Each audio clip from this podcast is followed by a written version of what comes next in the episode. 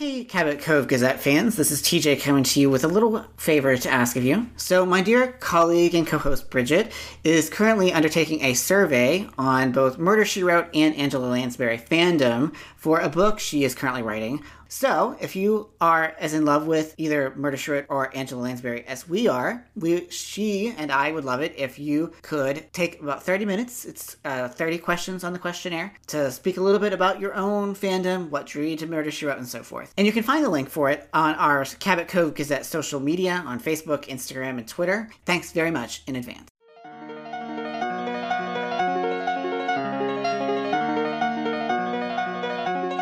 Hello, everyone, and welcome to another fabulous episode of the Cabot Cove Gazette, your favorite Murder She Wrote podcast in hours two. I am your co host, TJ West. And I'm Bridget Keys. Hello.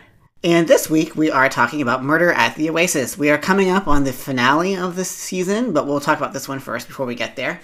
So, as is per usual, uh, Jessica is jetting off to somewhere else. The, this time to the sandy dunes of California. Yes, is that that's correct, right? California. Well, they never actually specify. I mean, it's obviously supposed to be Palm Springs, but Right. they call it, it's called Desert Palms. Uh, so it's like a sort of fictional version of Palm Springs. Right. So there she's reuniting with her old friend, of course, Pi- played by Piper Laurie. And she also meets up with Piper's um, ex husband, Johnny, the unofficial, I guess, um, Rat Pack stand in, who is murdered. And so Jessica, of course, has to figure out just who it was who was responsible, whether it was one of his children, whether it was her friend, whether it was someone else. And as it turns out, it was basically a hit put out on him. so very exciting stuff here on the uh, on the murder she wrote for this week. So Bridget, what did you think of this week's episode? Yeah, you know, I I've seen this episode several times, and on the surface, it's just sort of a cozy little domestic mystery that uh, has this like twist at the end. You know, so Johnny Shannon, our victim, uh, is a tyrant. You know, within two seconds of the episode starting, he's screaming at someone and angry, and we're like, uh, based on all of the analysis of episodes you and I have done this season, you know, within two seconds, it's like, gosh, I wonder who's going to get murdered, right? like, there's a rich guy and he's yelling at people. His own son, no less, emasculating him like just relentlessly about his lack of musical talent. Yeah, so he has all this issue with his son, and then in a, a couple of scenes later, we see his daughter taunting him by dating this guy that he doesn't like, who also, by the way, is a horrible guy and has a temper. And a very terrible overactor, quite frankly. and so, you know, I think, and and it has it has an ex-wife. Um, so it's it's really clear on the surface that there's all of this sort of family trauma and trouble brewing um, that makes it seem like probably his murder has something to do with some kind of domestic dispute, right? But what I like about this episode is that actually underneath that sort of traditional cozy surface is this whole plot about the mafia. We never actually see any mobsters right. Right? We're just told over and over there's this guy named Milo Valentine who kind of runs the entertainment business and that Gave, gave Johnny a start, yeah. he's responsible for Johnny's career and that he probably is not happy that Johnny is resisting what he's telling him to do. So it's like a whole unseen side plot, you know, that ultimately is the solution to the murder. Right, and never actually, I mean, because the solution, of course, is that the police uh, detective is, in fact, a hitman hired by Valentine. He was the one who executes Johnny. But it's never, I mean, as far as I could tell, like, it was really ambiguous as to why. I mean, because we know that Johnny has been, like, videotaping people because he has this camera in his office. And so it's presumed that he was going to like blackmail or do something to Valentine because of Valentine's influence over politicians. But that's mainly just speculation and not actually stated. And so it's not actually said aloud. It's Jessica's speculation based on what she knows about the cameras. Yeah, we never actually get to see the tape. We never actually get to hear what that conversation was because, again, we never see Milo Valentine. So it's really, there's a lot of conjecture. There's so much happening off the page and off the screen here. Mm hmm. I rewatched this episode, so I watched it once several weeks ago, and then I rewatched it. And I actually, the first time I was, on, I was like, "Eh, I agree with you." I was like, "This is fine. It's bread and butter murder she wrote." But the more I, when I watched it again last night, I was like, "What a delicious like family melodrama this ends up being!" Like, and of course, as you say, with the the mob stuff lurking in the background, so it actually ends up being quite a layered confection, if you will. Layered is a good way to describe it. And I think you haven't mentioned um, so Ken Howard plays Sergeant Barnes, who is our ultimately our killer. Um, but what you haven't mentioned is that Joey Bishop, the former Rat Pack member, is the one who plays Johnny's sort of personal assistant aide. I'm not really sure what his title is, Buster. Um, and so there's a way that the episode, this whole side narrative about the mob, is actually just like an allegory for the Rat Pack itself. And then we have Bishop. You know, standing in and playing essentially what his role was with Frank Sinatra and Dean Martin. I mean, it's so fun if you think of it through that lens. Mm-hmm. Yeah, well, I was doing a little bit of poking around about reviews because I'm always curious, like what the fans are thinking. And I, someone said something to the effect of they should give, John, like they should have given Frank Sinatra like writing credit on this episode because it's such a clear analog to his own life and career. And I was like, yeah, I think that now, once once I read that, I it really sort of helped bring the episode into more sharp focus than I'd had the first time around. Because I think I probably knew on some level you know, you have a musician who's obviously connected with the mob. Obviously, you think Sinatra, especially in the 80s. But I guess I didn't put all the pieces together until someone actually said it, and I had read that on the fan forum. Well, so we should talk about that a little bit for people who don't know the background into the Rat Pack and Frank Sinatra's connections with the mob. So the Rat Pack, right? Um, Dean Martin, Frank Sinatra, Sammy Davis Jr., Peter Lawford, and then Joey Bishop, who eventually kind of leaves um, doing the work with them, like at the Sands, where they were doing those famous shows. And he has his own TV career. He has two shows that are called the Joey Bishop Show. So he's, I mean, he's a really successful working actor. He was uh, the comedian of the group. Oh, how fun! Because oh, because then he's always he has the moments when with Jessica, he's like, I can't tell a joke, like none of my punchlines land, like. Which I I didn't get that reference. I, this is why I love your part on the show because you always help add this layer that I don't al- always see. Yeah, I think that um, this is an example of the way that the show hits different audiences because you can absolutely watch and appreciate it. Um, if and, and certainly I did as a kid, but I think for my parents who knew the history of the Rat Pack, they would have seen all of these other layers, right? So yeah, so there's all this fun with the fact that like Buster is like, I'm not funny, I can't tell a joke, you know.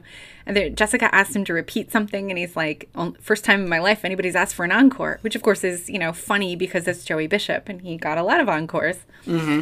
So um, Sinatra was, uh, this is fact, right? Sinatra was watched by the FBI for like 40 plus years. Uh, and even at certain points, like knew what the FBI, what information the FBI was collecting on him. Where things sort of vary is in different interviews and different biographies. Um, say he had a different relationship to that fact. Like some say that he really flaunted his relationships with mobsters. Like um, he was really good friends with Sam Giancana, the Chicago mobster. Um, and then also some Detroiters. So shout out to my Detroit. Some say he really flaunted those relationships and was like, look, these are my friends. It doesn't mean that I do what they do, and it doesn't mean that I'm one of them. Um, other accounts say that he really felt that people who associated them, it was just anti Italian racism. And that because his last name ended in an A, you know, and was obviously Italian, that people assumed he was also mafia and that he really hated those connections. So it seems like there's a little bit of a different, and I'm not a Sinatra biographer, so I don't really know, but it seems like among interviews and biographies, it kind of goes back and forth as to how he felt about that. But it was fact that he was friends with mm. those people. There's documented evidence. The FBI was following him for years and years and years to see if he was actually up to no good like they were.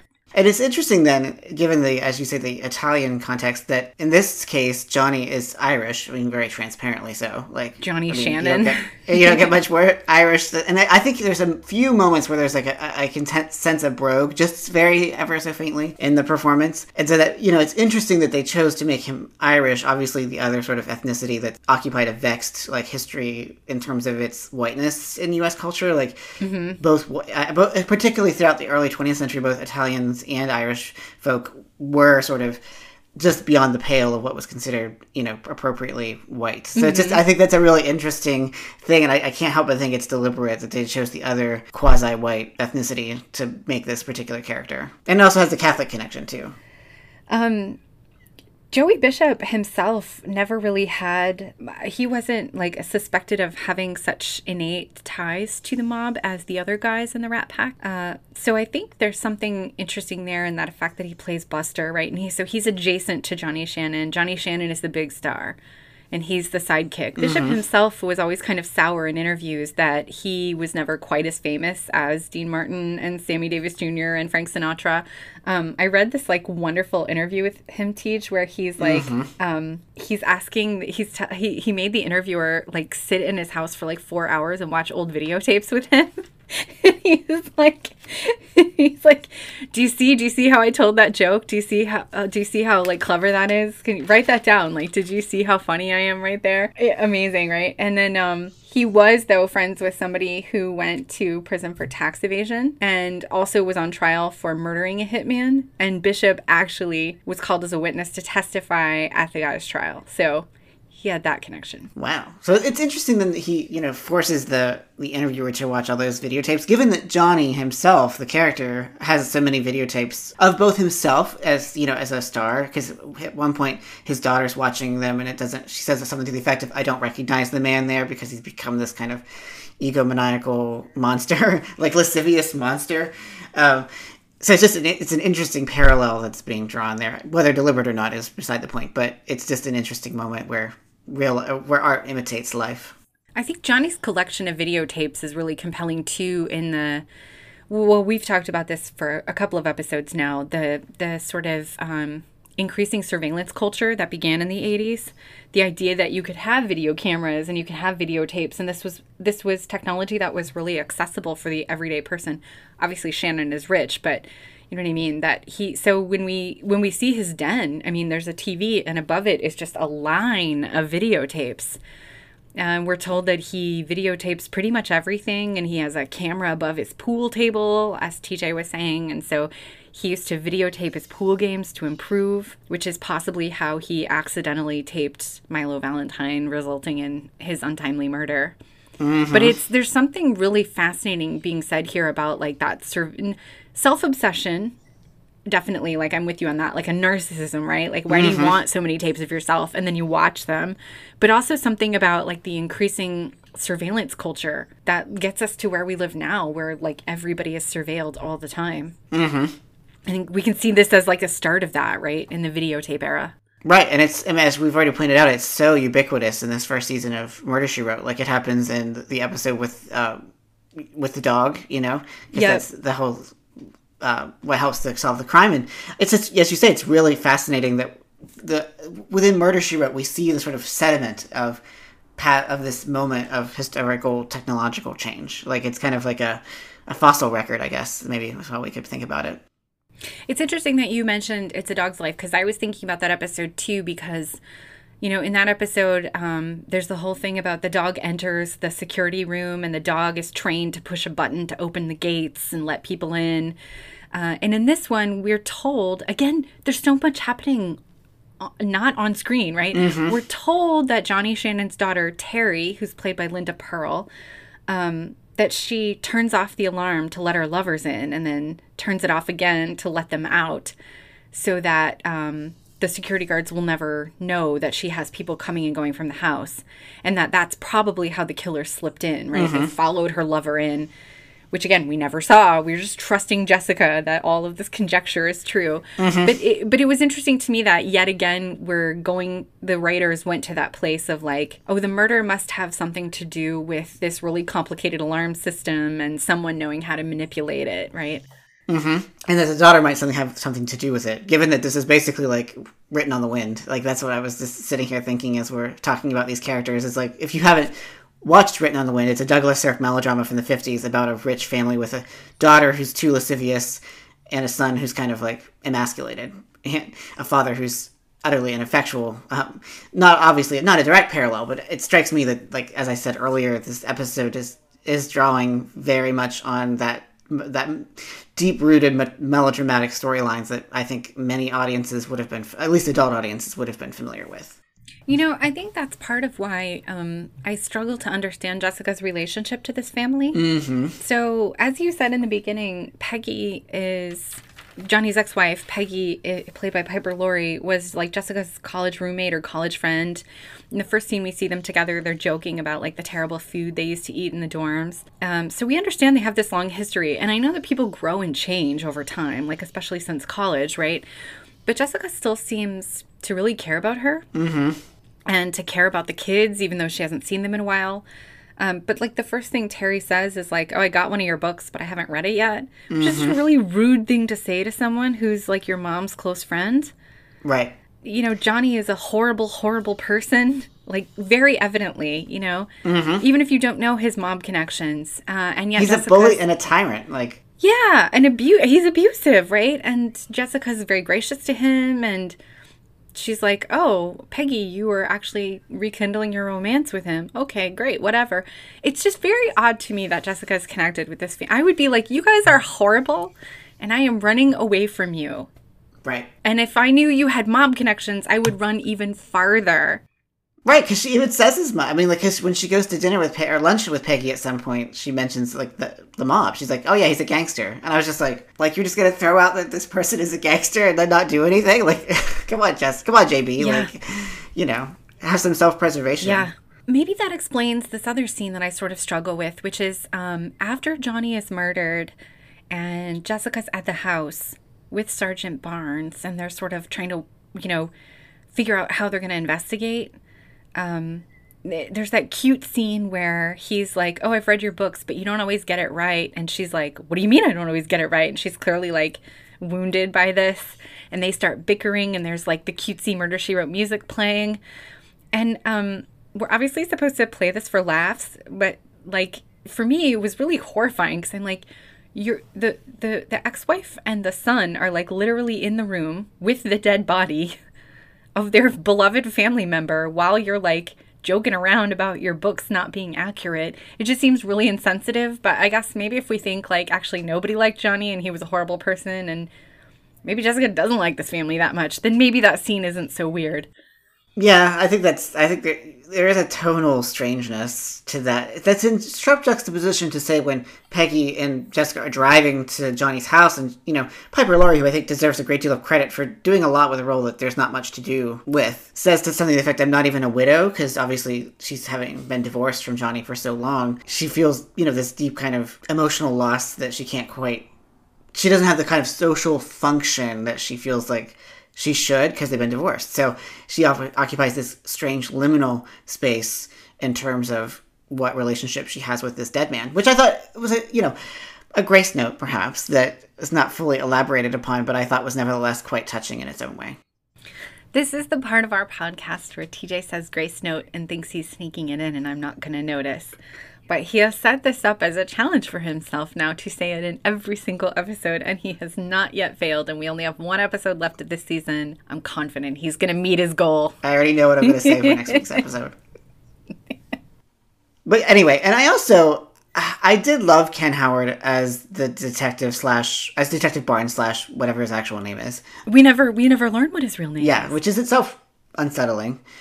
Um, but he has a kind of suave, what do I want to say? A suave, barely contained violence. Like he comes across as someone who's like very, you know, gentlemanly, that deep voice, that, you know, very tall frame. Like he towers over Jessica. And it's just, I don't know, there's something really compelling about him. But he's also he's also very good Mm-hmm. looking and he has he's very fair in complexion and he seems put together. Uh, not like a loose cannon like Johnny, right? I think contained is such a great word to describe him. And then there's something so sinister lurking underneath, right? Yeah, because he delivers that line. He's like, now you've got the grand prize, I think is what he says when she confronts him with the truth. Which, of course, in true Murder She Wrote fashion, it's a an offhand comment from um, uh, Bishop. Buster. Yeah, yeah. For, when they're having that conversation about comedy, and he says, you know, I get the picture. And then it dawns on Jessica that Barnes had mentioned a photo, what was in the picture that was missing in Johnny's office. And then she's like, you couldn't have known that unless you were there You had seen the picture before it was taken off the wall, which means this wasn't the first time you were at the house, which means this is kind of a leap, right? Which means you must have been the person to come over to the house and kill him Right. before the picture was taken down. But uh, you know, in true like murder mystery fashion, once the killer is confronted with the inescapable evidence of their presence, they crumple immediately. Of course, in his case, he pulls a gun and is going to shoot her, and then she basically calls his bluff because then she has everyone else in the house come in as well. I don't know that whole scene. I was just like, wow, Jessica, you I don't really believe this though. I, I I really this was weird to me.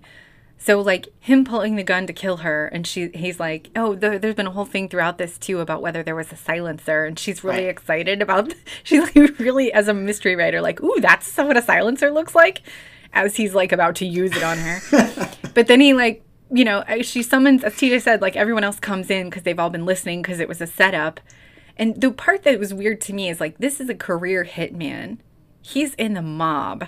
And he's like, oh, you got me. And he hands over his gun. I'm not, I just, I just have really, I, what, he's terrible at it. I'm just going to go ahead and say he's terrible at his job then as a hitman and a right. mafioso because he's caught way too easily and gives up way too easily. I mean, and perhaps I'm just naive, but I'm just like, in what way does a a mob hipster, a mob hitman, in, like get hired into the police department without anyone raising an eyebrow? Well, that's a really good question. So we're told that he Jessica did research on him and found out that he recently relocated to this fictional community, Desert Palms, from Chicago. Uh, and of course, Chicago must be the mob, right? Mm-hmm. I'm offended on behalf of Chicago. I mean, that's what I always assume when I hear Chicago. I, Chicago that is no, that is not what you should think about when you think about Chicago. So, because he's recently relocated, uh, she's like, okay, he must be this hitman but I think we're supposed to understand that like there's nobody else to help him investigate the murder, which is why Jessica's helping because it's such a small town and there's it's really affluent. There's no real police force because there's no real crime. Right. So maybe we're supposed to think that like they don't there's nobody to do background checks because it's such a like safe, rich community. I don't know because when Johnny like first meets him, he's like, "You'll learn how things are done around here," implying, of course, that Johnny is the law in this particular locale. So maybe, like as you say, it seems a bit of a stretch to think that nobody would have been like, "Hey, maybe we should see what the background of this very significant law enforcement officer is." Well, presumably he's using a fake name, and I'm I'm sure he had like fake credentials, right? Yeah. This is the 80s, though. It's not like they're gonna like do a DNA check and like that's true. Google him. I don't, you know. I mean, it was a nice turn, and I, I, appreciated that part of it. I guess it's one of those moments where if you put too much pressure on it, it doesn't always hold up yeah, quite as yeah, well. Yeah, I just am more wounded by the fact that the writers thought it was reasonable for him to take his gun, flip it over, and just hand it to Jessica. Like, oh, you got me. Yeah. A career, a career criminal, a career hitman. Yeah. So, oh, you got me. Take my gun, arrest me. No big deal. Yeah, I mean, it does help that certainly when they come in, they all have like their own weapons. But it's even so, I'm just like, you're just gonna let them take you? Like, is that what's you know? I don't know. That's just. I'm. Just, this is why I'm saying he sucks at his job. He's like should go at least go down with the ship. You know what I'm saying? Like. That's what I'm saying. Because he's obviously going to yeah. flip. I mean, I can't imagine he's not going to flip on Valentine. You know, he's not going to say, "Oh yeah, I just did it of my own volition."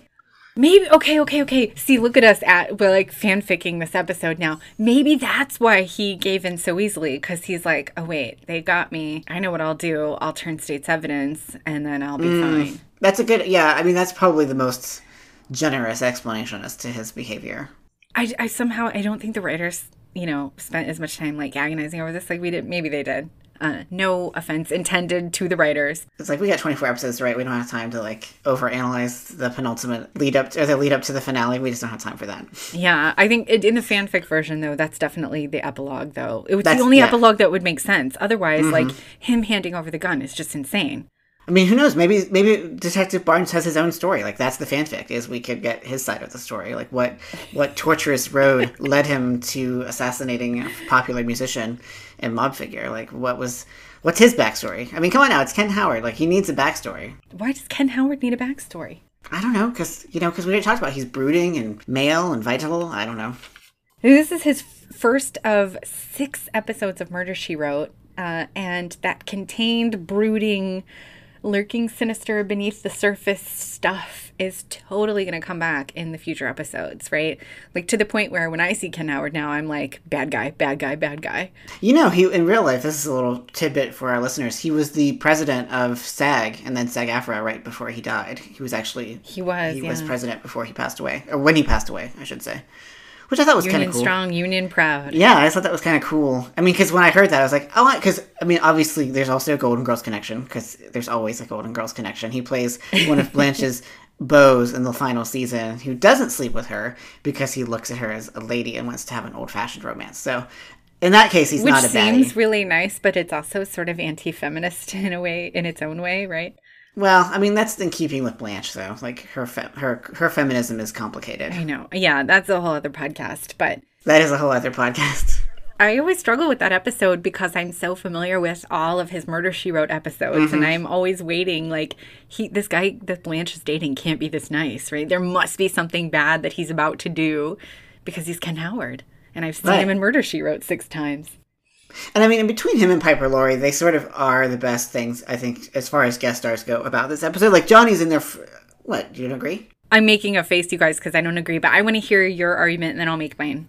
Well, no, I mean, uh, you know, I think that in their own ways, each of them do so much with so little. Like, obviously, there's not, a, as, as we were just saying, there's not a lot of development to, to Barnes's character. He's just a hitman.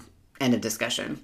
But because of the like the screen charisma that Barnes has, it gives that role a, a heft that I don't think it would otherwise have. And the same is true of Piper Laurie, who I don't know why I love Piper Laurie so much. I've seen her in a number of things. She was in um, uh, what's it called? Uh, Appointment with Death, She which was. is uh, uh, one of the Ustinov Poirot's, yeah, and where she actually plays the domineering. She plays the domineering tyrant in that particular movie. Um, but she also, the first time I saw her was actually in Will and Grace, where she plays the best friend of Will and Grace's old teacher, played by Orson Bean. It's a whole thing. So I don't know. Maybe it's just because I'm a homo and I love food, like I love stars of her particular caliber. I also think she reminds me a lot of Debbie Reynolds for some reason. She does, yeah. I've always thought that. And so maybe I'm just I'm drawn to her performance. It's her complexion. It's the strawberry blonde hair and the fair complexion, I think, and then the fact that she's short. And the China doll face, you know, sort of Mm-hmm. yeah. contributes, I think, to the to that impression. And so that's why maybe I'm just drawn to those two in particular as being the highlights. Certainly, the children are non-entities, so I'm not even going to speak about them. But um, but I feel you'll disagree. So I disagree with that because I think there is so much happening with the other people. Um, we I'll leave Mickey out of this. Johnny's son. Um, he has a long storied career in TV too. But um, Linda Purl plays Johnny's daughter Terry, and Linda Purl will be in another episode of Murder She Wrote. Um, she at this point is probably best known for playing Fonzie's girlfriend on Happy Days. Um, but she continues on to have a really long career. And what I think is interesting about this episode is that she spends most of the episode in a strapless, backless dress that comes down alarmingly low in the front. Um and so and and strappy heels. And this like kind of exact wardrobe is echoed in her next episode of murder she wrote where she's also in like a backless strapless dress um which is showing tons of skin and being this sort of like seemingly sweet but actually vamp villain. You know it's like the same character right? Um and then you know obviously joey bishop is huge to the episode and we've talked about him a bit. Um ed ames is the one who played johnny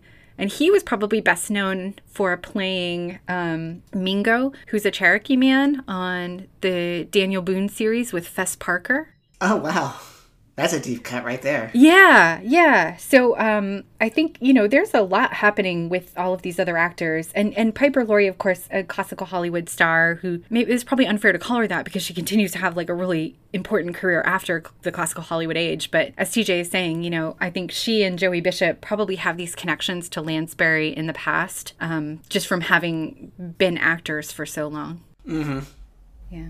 So yeah, I, I I will concede that you are right. I'm just saying that those are the two stars that I found most appealing. Not to not to underestimate or devalue the contributions of the other members of the cast, who, as you have rightly pointed out, have their own lovely and very extensive filmographies. I there's a scene where Johnny and Buster, it's at the beginning of the episode, and they're in a limo, and it's the first time that Valentine calls, um, and they're telling jokes and laughing, but it's it's like such inside material. You have to like the stripper had a duck. You have to like totally there's you have to assume there's like a whole thing that's going on that we don't know about. I actually was going to mention that. I'm glad you brought that up because I forgot. I actually think, and I, I would have to look to make sure, but I have a feeling that that's actually a classical allusion to like antiquity, because the Empress Theodora of Byzantium was known for being an actress before she became empress, and she would perform on stage with a goose in the form of or, or a swan in the myth of Leda and the Swan, and of course. In Byzantium and Constantinople of that period, to be an actress was assumed to be a prostitute or a stripper. So she would perform the myth of Leda and the Swan, which was Zeus seducing Leda in the form of a swan on stage, supposedly. Wow, that's another deep cut, man. So I'm, I was as soon as I rewatched it, I was like, that I can't help but think that's a, somewhat of an allusion to Theodora. Like I, I, I hmm. because it's just so random. I can't imagine that it's it was just- really random, yeah. Like it Yeah. came out of nowhere, but I just had a feeling that that's what they were alluding to. But it, and it's told in this way where it's you know we're we're not given the whole joke. We're just sort of given the punchline, and we see these two guys laughing, and so it's really clear that like Buster adores Johnny in a way because he's like cracking up, which is also again I think funny because it's he Joey Bishop is not the one telling the jokes, right? Um, and this is a scene when Valentine calls, and that's how we first learn about um, Johnny's connection to Valentine. And he says, "I don't, I'm not going to talk to him. Tell him I'm not available." And um, Buster says, "Oh, he just stepped out, but it's a car phone." it's like, uh, yeah, he's totally going to believe he just stepped out. Um, but the reason I mentioned this scene, Teach, is because um, the cinematography. Did you notice it? A little bit, like, but what specifically? Well, the camera is a low angle mm-hmm. shot from the floor of the car shooting up at them, but Buster's legs are wide apart and the camera is sort of placed so that it's it's shining directly at his crotch. It's just the worst possible camera angle and I don't understand who thought this was okay and how this made the final episode cut. That is a very good question because it doesn't seem necessarily like what one would expect from a family show. no. no, it's really bizarre. It's totally bizarre. Anyway. All right, well, that seems like a good place to stop. So, as always, we want to express our heartfelt gratitude to all of our listeners for tuning in to us every week. We truly appreciate everyone who takes the time, and we especially appreciate those of you who have rated us on Apple. So, for the Cabot Cove Gazette, I am TJ West. And I'm Bridget Keys. And we will see you next week. The Cabot Cove Gazette's theme song is Reaching the Sky by Alexander Nakarada, used under Creative Commons license. You can find us on social media. We're Cabot Cove Gazette on Facebook and at Cove Gazette on Instagram and Twitter.